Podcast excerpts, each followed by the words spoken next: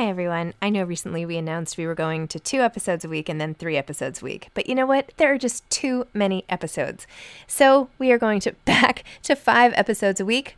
Still a reduction from seven, but there were just too many interviews scheduled, and I didn't want to make all the authors wait for too long. So I hope you can keep up with me. Listen to one a week as you're on your way to work, or on your way home, or putting your kids to bed, or whatever it is you're doing. Moms don't have time to read books now, five times a week. Hey, I'm Ryan Reynolds. At Mint Mobile, we like to do the opposite of what Big Wireless does. They charge you a lot, we charge you a little. So naturally, when they announced they'd be raising their prices due to inflation, we decided to deflate our prices due to not hating you. That's right. We're cutting the price of Mint Unlimited from $30 a month to just $15 a month. Give it a try at mintmobile.com slash switch. $45 upfront for three months plus taxes and fees. Promo for new customers for limited time. Unlimited more than 40 gigabytes per month. Slows. Full terms at mintmobile.com. Hey, it's Ryan Reynolds, and I'm here with Keith, co star of my upcoming film, If, only in theaters, May 17th. Do you want to tell people the big news? All right, I'll do it. Sign up now and you'll get unlimited for $15 a month in six months of Paramount Plus Essential Plan on us. Mintmobile.com slash switch. Upfront payment of $45 equivalent to $15 per month. Unlimited over 40 gigabytes per month. Face lower speeds. Videos at 480p. Active Mint customers by 531.24 get six months of Paramount Plus Essential Plan. Auto renews after six months. Offer ends May 31st, 2024. Separate Paramount Plus registration required. Terms and conditions apply if rated PG. Mom deserves better than a drugstore card. This Mother's Day, surprise her with a truly special personalized card from Moonpig. Add your favorite photos, a heartfelt message, and we'll even mail it for you the same day, all for just $5. From mom to grandma, we have something to celebrate every mom in your life. Every mom deserves a Moonpig card.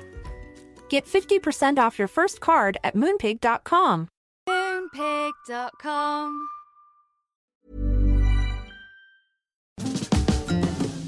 Hi, I'm Zibby Owens, and you're listening to the award winning podcast, Moms Don't Have Time to Read Books.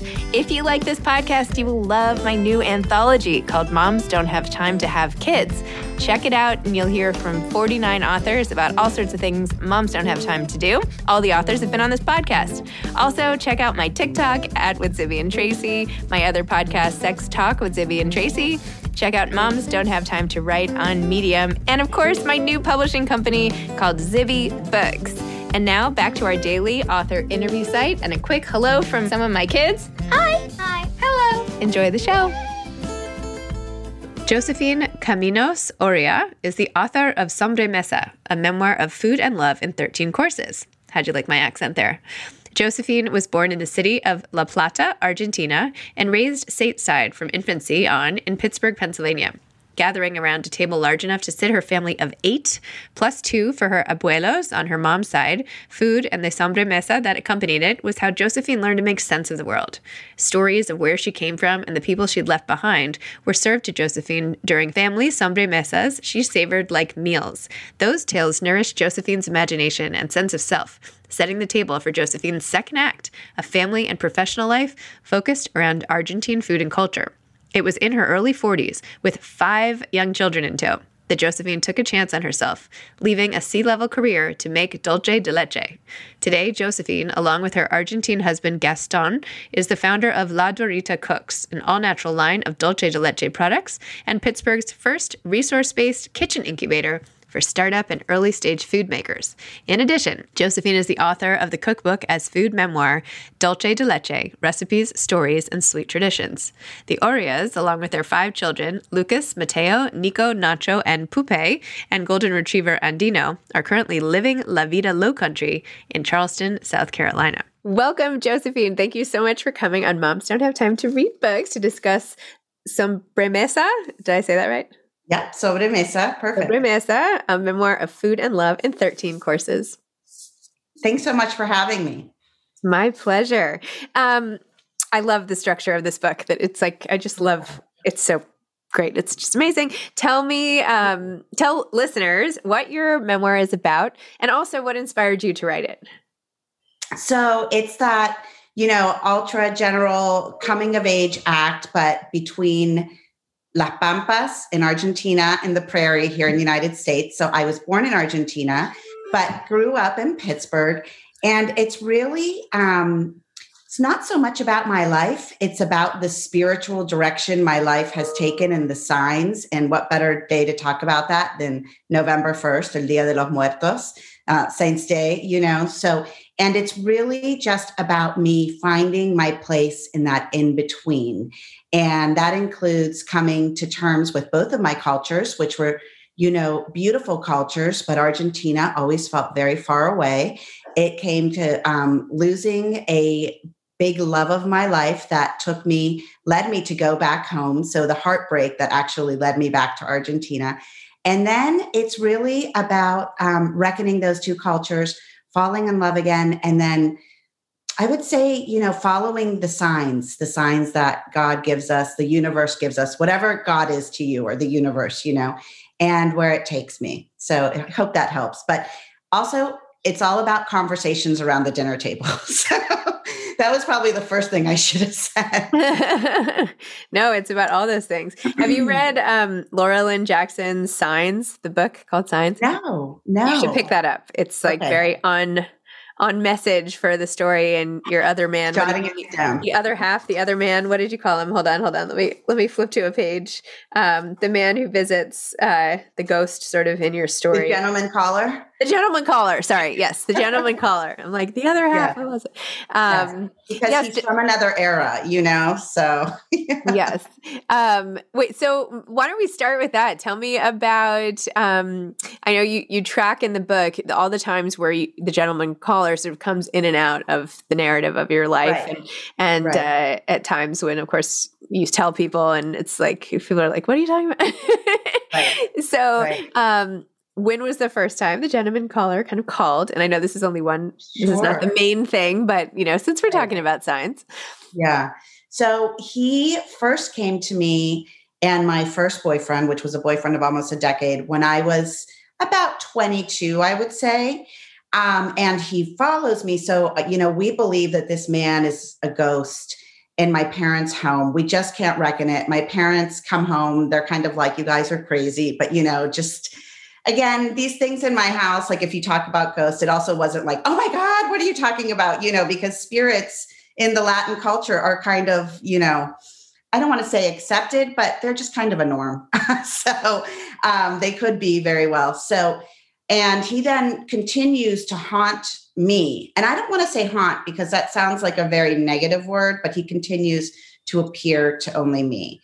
Um, my boyfriend, my ex boyfriend at the time, Trip, is the only other person who's ever seen him. And then when I come to a realization, a reckoning of who he is 20 years later, okay, you know, I'm, I'm this man will pop in and out of my life and he really catches me off guard. And a lot of the times I don't really understand it's him till he's gone, if that makes any sense. You know, the hairs on my neck will alert me, but takes that time to digest. But when I do understand who he is, I realized I had met him when I was 16. Um, and and you know that's he helped me through a car accident, a very terrible car accident. Yeah, but, you know I don't realize that till years and years later. Can we discuss the car accident because my jaw was like on the ground as I was reading about what happened to you. I couldn't. And you went flying through the windshield. They found you next to the car. Oh my gosh! Um, you know, um, I have a 16 and 17 year old and I think of that car accident as they're like newly minted drivers. And I'm like, dear God, I'm, I'm yelling at them to take this 30 speed, you know, mile per hour speed curve, you know, slower when the tragedy of what my brother and I did, we were driving to Miami from Pittsburgh, which is like a 22 hour trip. We tended to caravan all together, my family. We had a family of eight, and we would just want to get through the, you know, through the trip. So I think I had my driver's license for two days it was about midnight, and my brother was trying to convince me to jump over the bench seat of a suburban to, and take over. My mom wouldn't let me drive. So she was behind in another car. And somehow he wore me down. I don't know if you have brothers, but you know. I do. I have a brother and I, I understand. Like, oh my God, stop, stop. Okay, okay, one hour, then we'll switch back. And anyway, he had it on cruise control. I don't even know that I knew what cruise control was. You know, um, I still I cannot do cruise control. By the way, yeah, do they even I, have that? Oh, I, yeah, no, mm-mm. I don't trust myself with it. So, um, for good reason. So I couldn't gain control of the car, and it's going seventy miles per hour. And did I mention it's a suburban, packed? You know, so. anyway, we hit the guardrail. Thank God. Well, the center, not the guardrail. Thank God no one else was on, you know, the road because these are like the I 95 at that point is like four or five lanes, you know, and we just tumbled and tumbled. And yeah, you know, somehow I ended up outside of the car. But the only thing, I mean, I had scratches and bruises, but the only big thing I had was one of my eyes um, had glass all in it, you know, and I've lived I, that that minted me with a new astigmatism that I've lived with since. But you know, crazy. And then my brother walked away, I think, with a broken arm and some bruised ribs. My grandfather was in the car, um, you know, and I think he just walked away with a neck break. You know, it's just incredible. Oh my gosh.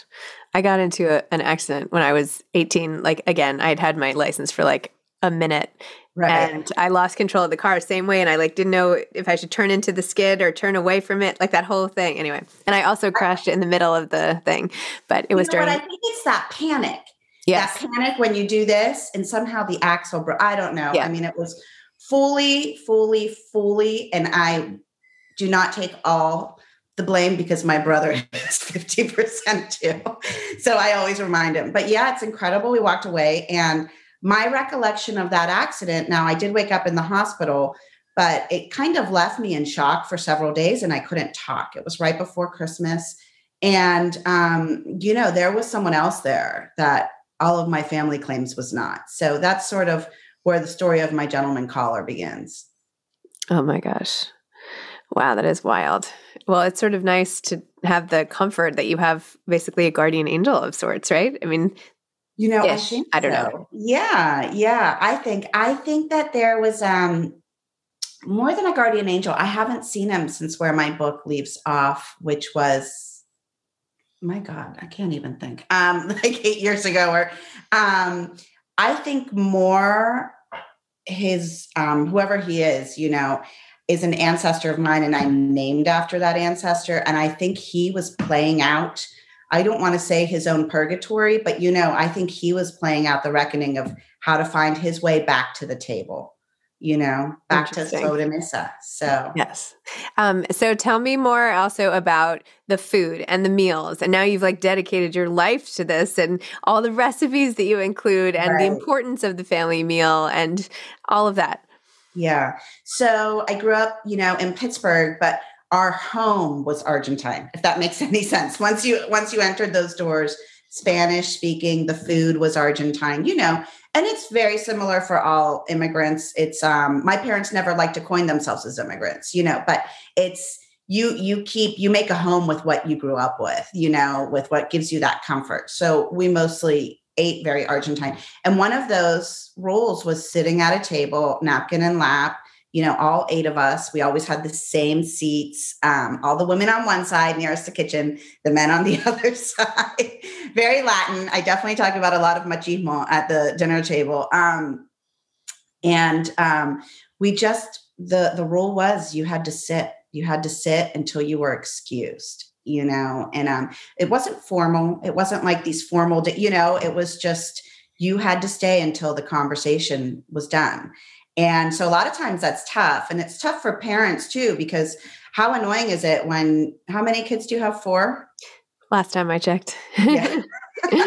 so how annoying is it when they're like, can I get up now? Can I get up now? You know, you're almost like, yes, just get up so I can talk to my husband or, you know, I don't know. But so it's really just about sitting and staying because it's really about the food, but it's so much more than the food. You know, the sobremesa, which is that time you spend around the table after the food's gone, that's like the fifth and final course. You know, that's kind of like what serves up the real nourishment. Um, and that's when, you know, the real conversations start coming out when your guard is down and whether it's something that's been bothering you, eating at you, no pun intended, you know, but, or if you have a beef with someone at the table or you just finally you know confess something hey i'm not feeling good at school or i didn't have anyone to eat lunch with you know it's that's when we get the kids. That and when they were little i used to get them right at bedtime you know? But so you know we just grew up that way and it was a really important part of our culture and i believe it gave in me a sense of self of who i was. You know i say in the book that it wasn't only you know a, a part of nourishment a part of our nightly tradition, but it was a way for my parents to pass down their Argentine cultures beyond DNA. And that's important. We can have the DNA, but if it's not instilled, I love that. I love thinking about the idea of the nourishment of the meal coming after the food has been cleared. Yeah. I mean that know, it, it's a lot because the food is is a portal. You know, food is a portal. It is it's a portal to something else. So it opens up conversation, but also, I don't know, can you recall any time where you've eaten something and it stopped you in your tracks and it's like someone's walking beside you? Yes like a yeah. chessman cookie, which is like my grandmother. So right, right. So in this book, it's like you eat something, and as long as we're making the recipes of those who passed before us, um, you know, it's it's like they they're still alive. They're still there with us. It's true. Um, no, my grandmother actually made this cake, um, and for the longest time after she passed away, we could not. There, nobody could find the recipe. It was so good. It was like this sponge chocolate chip sponge cake with this really like inch thick great chocolate frosting. It was so yeah. yummy. And uh and then i finally found like this tiny little scrap from like a back of a magazine. I was like i think Love this it. is it. And then my yeah. mother-in-law who was a baker was like no no this doesn't make any sense. So she like redid all the ingredients and like yeah. we had this one cake. And i was like this is it and then my mother-in-law passed away so now i'm not going to get the cake again yes, anyway it was yes, just that that one moment just the taste of yeah. it and now it has like all sorts of memories so yes i love how food just conjures up uh, yeah. Uh, love i mean really that's what it yeah. is. right? it's love and experience put it out to her put, put it out to her today on november 1st hey send me that recipe if you can please oh.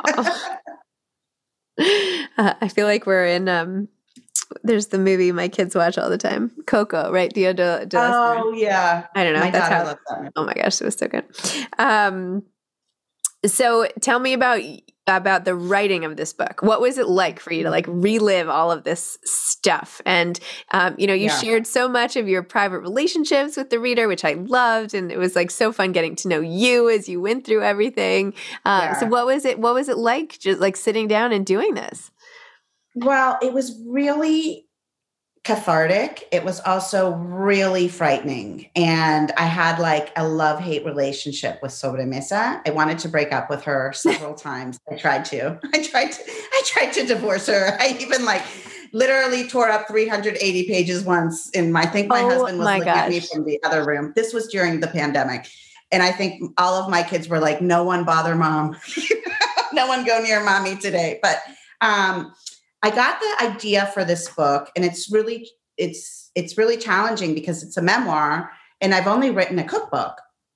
So you know, typically you don't write a memoir unless you're famous, unless you know some grand event has happened to you. And while there's some trauma in the book, it's no, it's not unlike any trauma that's happened to anyone else.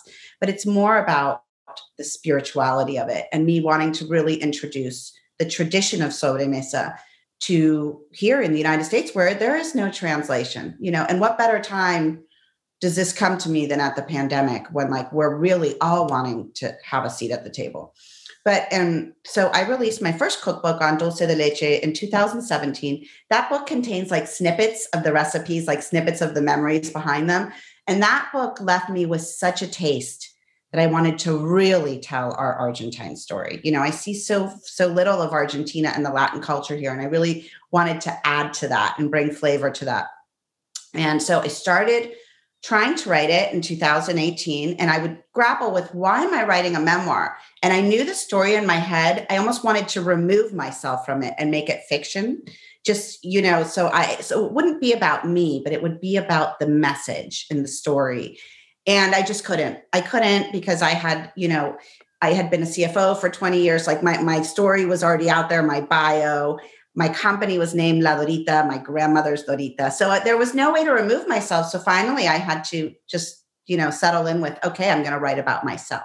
And when you do and i know you're writing a memoir you really have to determine how vulnerable am i going to be and how real. Because if you're not there's holes you know it's like you're it's not the real truth when you have some omission and that's really tough you know and but people want to know the truth not not everyone will agree with what you say but um so i wrote it for about a year um I would obsess, you know, I was working full time. So I would obsess and wake up at like 2 a.m. when it would just come to me. And I took tons of long walks on the weekends.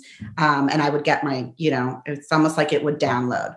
And I just couldn't get the storyline right, though. You know, it was during This Is Us, and I kept trying to think I'm this magnificent writer and like doing like back and forth, back and forth. and then, you know, like my husband would read it or read part of it, and he'd be like, I'm confused, and I've lived this with you, you know. So took me a long time. Um, I did get a first draft. I then had like an editor that I used for my first book that I just a private, you know. Um, which I can always give her name out if anyone wants. She's spectacular. Um, and then I started querying it and just nothing. You know, I probably queried 200, 300, you know, people I wanted to get an agent. Well, you know, uh, uh, independent publishers and agents, and just nothing. And I kept getting almost no feedback. And finally, it was like someone said to me, I love your story. I actually love the story, but first of all, who are you to write this story? Like, and and second of all, in other words, very nicely, but what's your platform? And second of all, it's just, it's not cohesive. So the pandemic hit and I had really been like grappling, do I do I continue with this? And one day my husband said to me, You just need to write the damn thing because if you talk to me about it one more time. So believe it or not, those 380 pages that I had like ripped up, granted, I saved it on my Mac. but we sat down and in two weeks I rewrote, I reconfigured, you know, I had like my timeline, reconfigured it, and um, it, it just, he sat down and read every single chapter with me, which is something my husband and I, we've worked together, but don't, you know, and um, it just worked. Wow. It just worked. Story came together. And maybe it took that time with the pandemic. We had a food company. So we, we have a food company. So we were completely, you know, that all public things stopped. So we were at home with our five kids and it just it just came together, but it almost didn't. You know, I think if the pandemic hadn't happened, I may still be grappling with it. Hey, it's Ryan Reynolds, and I'm here with Keith, co star of my upcoming film, If, only in theaters, May 17th. Do you want to tell people the big news? All right, I'll do it. Sign up now and you'll get unlimited for $15 a month in six months of Paramount Plus Essential Plan on us. Mintmobile.com slash switch. Upfront payment of $45 equivalent to $15 per month. Unlimited over 40 gigabytes per month. Face lower speeds. Videos at 480p. Active Mint customers by 531.24 get six months of Paramount Plus Essential Plan. Auto renews after six months. Offer ends May 31st, 2024. Separate Paramount Plus registration required. Terms and conditions apply if rated PG. I'm Sandra, and I'm just the professional your small business was looking for. But you didn't hire me because you didn't use LinkedIn jobs. LinkedIn has professionals you can't find anywhere else, including those who aren't actively looking for a new job but might be open to the perfect role, like me. In a given month, over 70% of LinkedIn users don't visit other leading job sites. So if you're not looking on LinkedIn, you'll miss out on great candidates like Sandra. Start hiring professionals like a professional. Post your free job on linkedin.com/people slash people today. Mom deserves the best, and there's no better place to shop for Mother's Day than Whole Foods Market. They're your destination for unbeatable savings, from premium gifts to show-stopping flowers and irresistible desserts. Start by saving 33% with Prime on all body care and candles. Then get a 15-stem bunch of tulips for just $9.99 each with Prime. Round out Mom's menu with festive rosé, irresistible berry chantilly cake, and more special treats. Come celebrate Mother's Day at Whole Foods Market. So, how did you manage the food business piece of the pandemic? Like, how did you have to? Really challenging. Um, so we have a food um, product, um, dulce de leche, and we also have um, an incubator kitchen, which is we have like startups who come and work out of our space. We have a six thousand square foot building and all these different kitchens, and that's instead of like building their own, they come and use ours.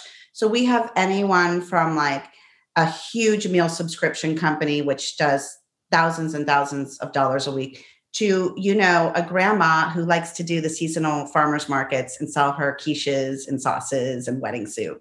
So just kind of everything. But they are all businesses.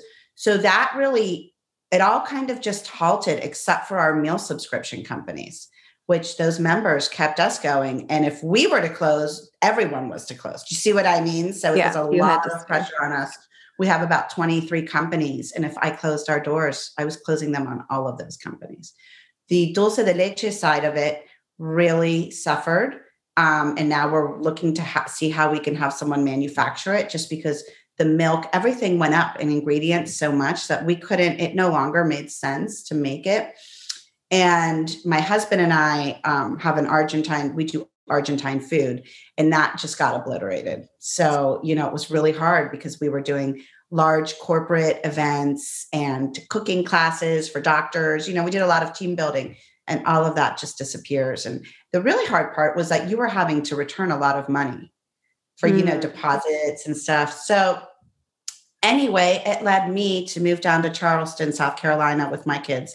We still have the company, we still have the culinary incubator kitchen, but I came down to help my brother, who has a real estate brokerage company, because he was killing it while food was being obliterated, real estate soared. And so I just knew I needed to pad our income, you know, to keep the company going.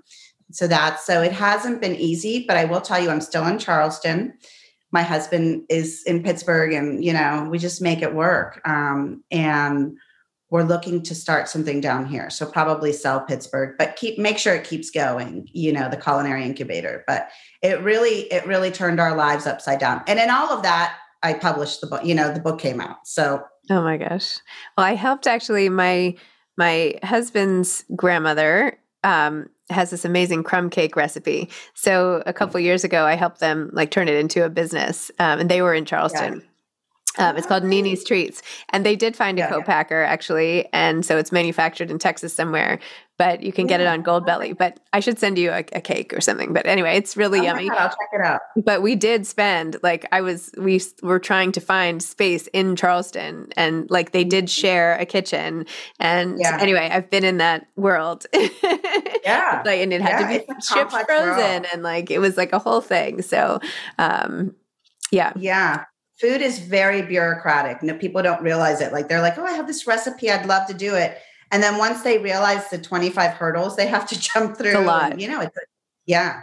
Um, yeah, it's yeah. a lot. It should be, you know, we're, we're ingesting that food, but yeah, it's, it's we talked to also the, um, the famous, um, who was the famous biscuit company in Charleston? Have you been there? Oh, Callie's, yeah. Yeah, yeah, yeah, yeah, yeah. So we like yeah, got in touch yeah. with Callie's and tried to use their yeah. co-packer and I don't know. Anyway.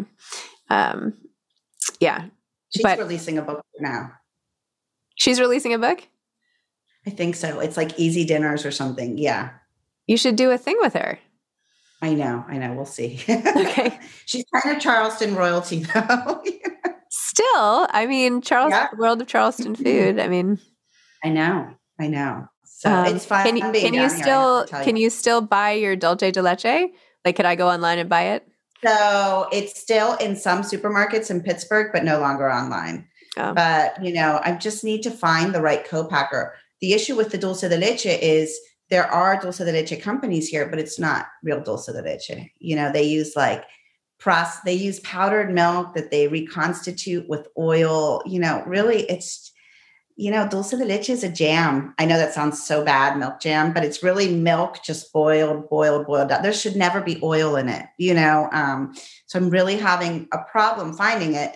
There's also that flip side, which the real, real, real thing is still not manufactured here, which obviously is an opportunity, but it's also a challenge. So Interesting. So we'll, well see. if you want, I mean, I'm sure you've done your investigation, but it took a long, long time to find the right co-packer for Nini's treats. So if you want that yeah. information, let me know. I can get it. Gosh, My sister-in-law is running yeah. that business now, but um. Oh, great. Yeah. Anyway. Nice. Um.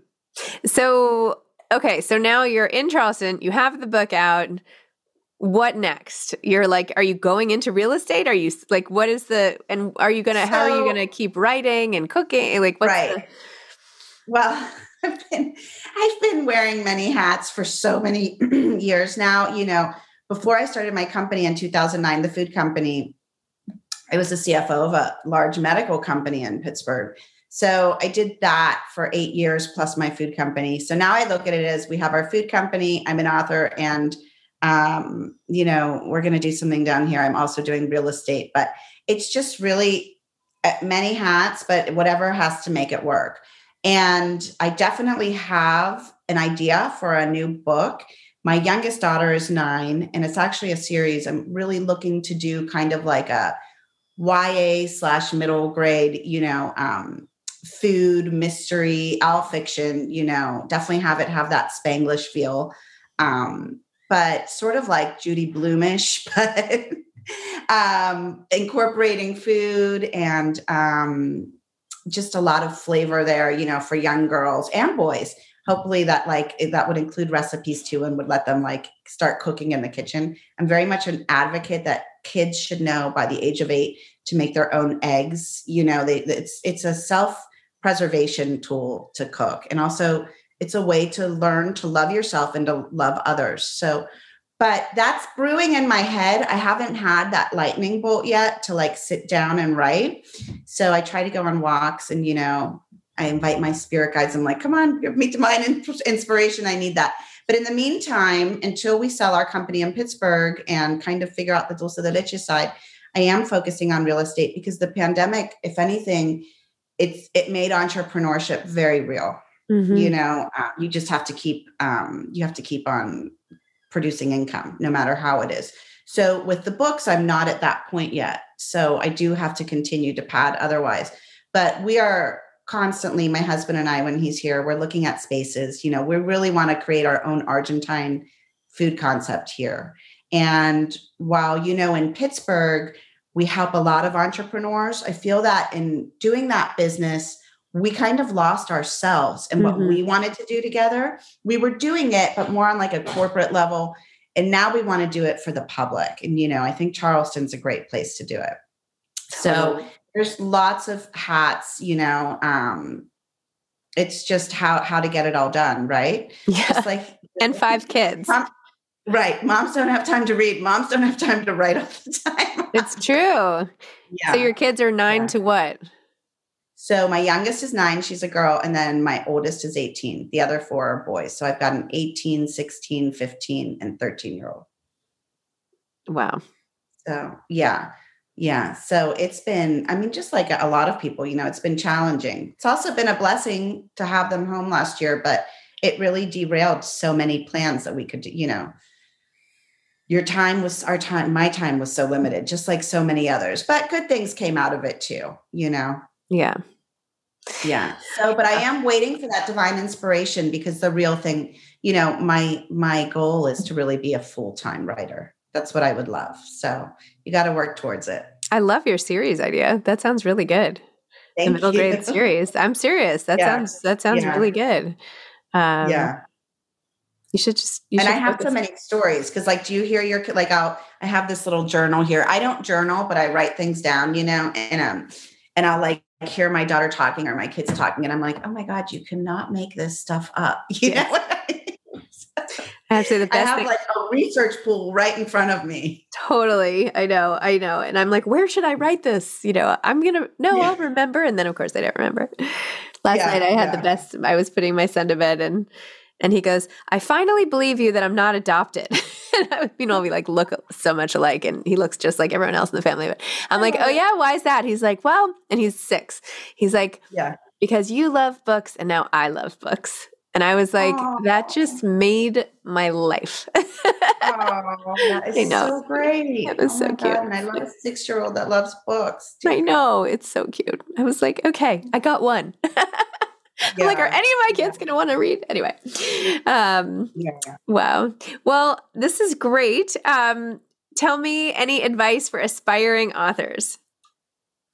Oh, gosh. Um, I think I'd say, first of all, just get out of your own head, you know, because sometimes we are our worst enemies where we have this idea. And, and I've talked to a lot of people. I've actually had people ask me, How do I know if I'm a writer? And I'll look at them and I'll say, Well, do you have an idea? Have you written? And no, no, I haven't published anything. Well, have you tried? You know, it's like if you can't, if the story won't leave you alone, it needs to come out. So give yourself a chance to be a writer you know, and it just takes a lot, a lot of dedication, a lot of patience because, you know, all those no's that you'll receive, the, um, the, the non-answered queries, which are, you know, even I think sometimes the non-answered ones are worse than the no's, you know, because it's just like you feel invisible after all this time you've put into things. Um, and you just have to get that one yes you know and with both of my books i spent a ton of time in barnes and nobles and other stores looking at books like mine seeing who the agents are if i could find it who the publisher is you know you have to really just do a ton of um a ton of research on like what the market is who who are the publishing houses that you that would maybe you know best be home for you. And um the other thing i would say is you know a lot of people say write every day write every day. I, it's not realistic at least not in my world you know? Um, if you're not writing every day it's okay. But i would always make sure to get out and walk in nature because that's when i would seem to be able to clear my head enough and in my case i wrote in the middle of the night you know usually when my kids were asleep um, or but there would be times where we'd be going to dinner and my family would be like sending me really mean texts because they'd be all waiting in the car and I'd be like, I would have I would have been in the shower and I would have gotten something. and I'd have like a turban in my hair and I'm writing and I have them all in the car. So you can become very self-absorbed writing, you know, but I would just say keep doing it. And um the other and final thing I would say about it is if you're writing, protect your work protect your ideas and protect your heart because if you start telling too many people about it not everyone is going to see it like you see your work you know? So you really have to find your voice whether it's a fictional character's voice if you're writing a memoir it's really your voice because if you start sharing it with brothers sisters a couple friends here your voice gets lost and you start taking in all these ideas before you've really fleshed this thing out yourself, you know? And I kind of learned that the hard way. And um, you have to really protect yourself. And remember what we remember in life, what, what is our truth, someone sees it through a different lens, you know? So really protect your work until you're ready to share it and choose two or three people you know not, not you know um, that you really admire. Maybe someone let's just say if you're writing a memoir maybe someone who you know professionally but doesn't know your life you know? Mm-hmm. that's always a good thing to have someone read it who doesn't know you well. And then one or two confidants but you have to remember if you start wanting the approval of all it's just not going to happen and and you sacrifice yourself for that approval. Good life lesson too.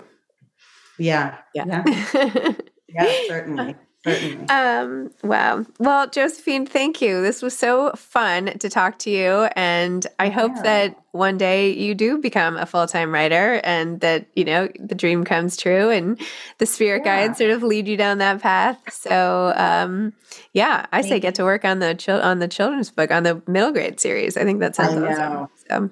I know. I will. I will. Thanks so okay. much, Zibby. I appreciate it. And good All luck right. with your own writing. Thank you. Okay. bye bye. Bye-bye. Bye. Thanks for listening to this episode of Moms Don't Have Time to Read Books. Don't forget to follow me on Instagram at Zibby Owens and at Moms Don't Have Time to Read Books.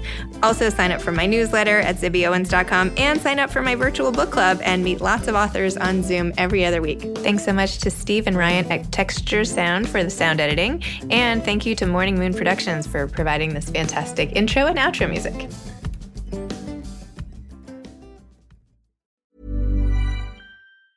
Imagine the softest sheets you've ever felt. Now imagine them getting even softer over time. That's what you'll feel with Boll and Branch's organic cotton sheets. In a recent customer survey, 96% replied that Boll and Branch sheets get softer with every wash. Start getting your best night's sleep in these sheets that get softer and softer for years to come. Try their sheets with a 30-night guarantee. Plus, get 15% off your first order at bollandbranch.com. Code Exclusions apply. See site for details.